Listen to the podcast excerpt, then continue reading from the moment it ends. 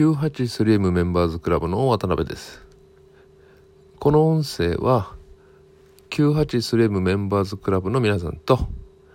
Facebook AF9801 アットフリーのメンバーの皆さんそれからネットビジネスやアフィリエイトに興味を持って聞いてくださっている方に、えー、ノノウハウをゆるくねシェアする目的でお話ししています。今回の音声は64回目でしょうかね。2019年度に入ってからはなかなかね、えー、こう毎日配信するのをやってないんですけどもまあ60回、60回以上ね、えー、ノウハウのシェアをしていると、まあ最初からね、一つ一つコツコツやってくださる方がいたとしても、まあいると信じていますけども、え、かなりね、アップアップするんじゃないかと思うんですよ。毎日ね、毎日1ノウハウずつ、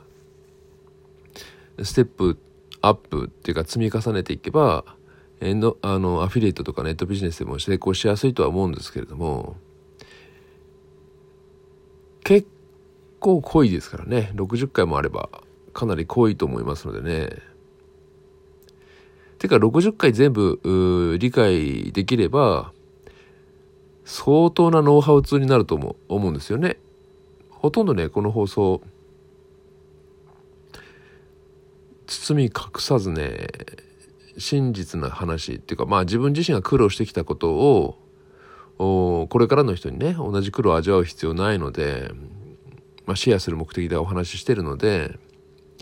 まあ、声に決まっているんですけどもね、まあ、別にお金を取るわけでもないので、えー、何も気にすることなくお話ししています。別にお話ししたからといって自分の中のノウハウが減るわけでもないしね、えー、ビジネスとしてやってるわけでもないのでえー、この放送を聞いてる方はちょっとお得かなっていう感じぐらいで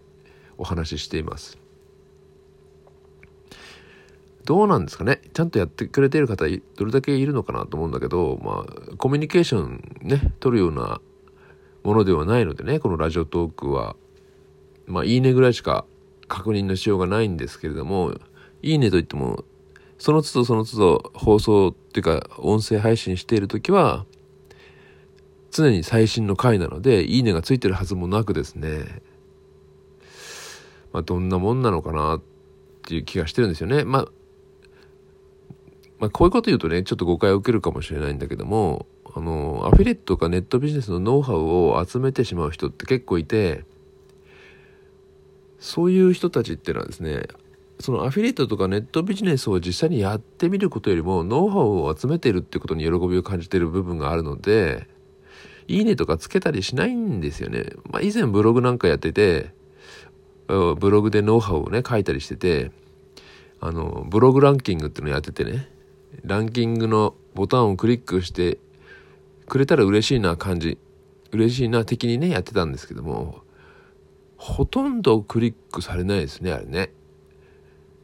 1000人、1000人、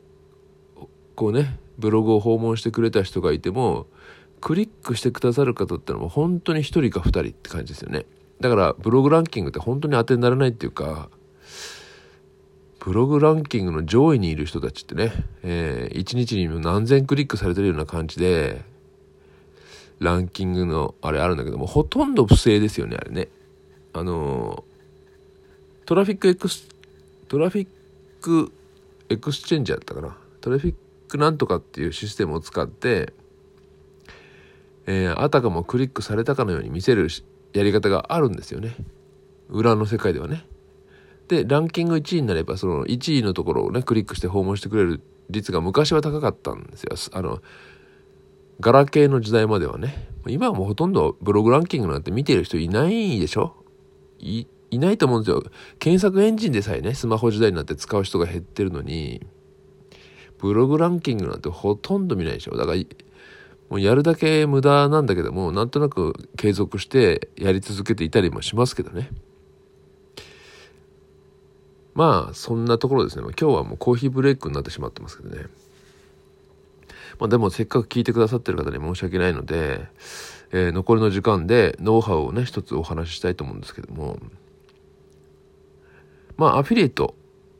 でお話ししましょうか。アフィリエイトで、えー、ある程度ね基本的なことが分かった時に次に何をやれば成功しやすいのかってお話なんですけどもねこれはね今アフィリエイトを何でやってるかによるんですよ。例えばパソコンでやってますっていう方もいれば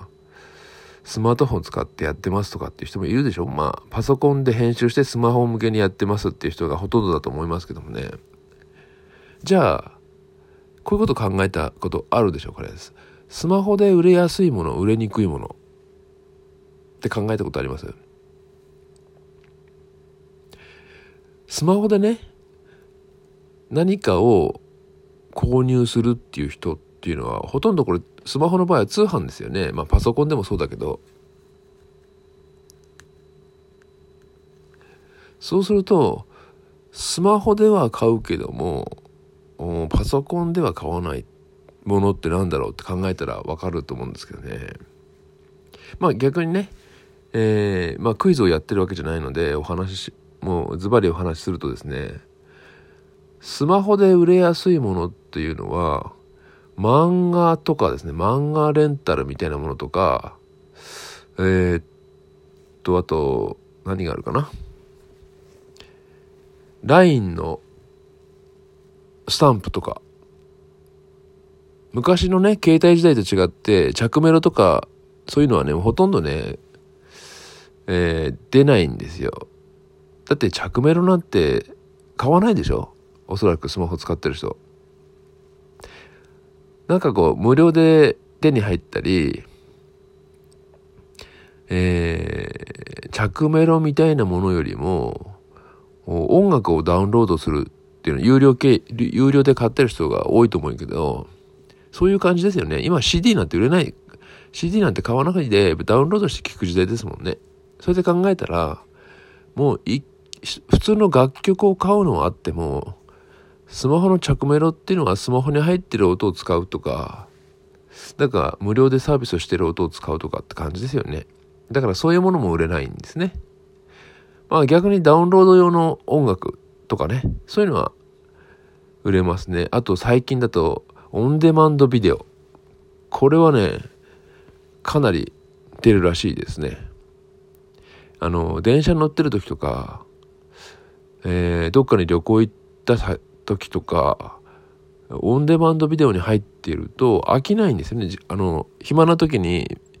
アニメを見たりとかねそういう、えー、好きな映画を見たりとかでできますもんね。オンデマンドビデオに入ってれば、まあ、それはもうスマホの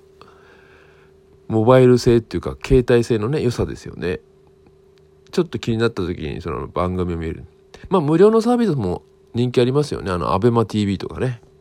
あれは朝日朝日テレビでやっとア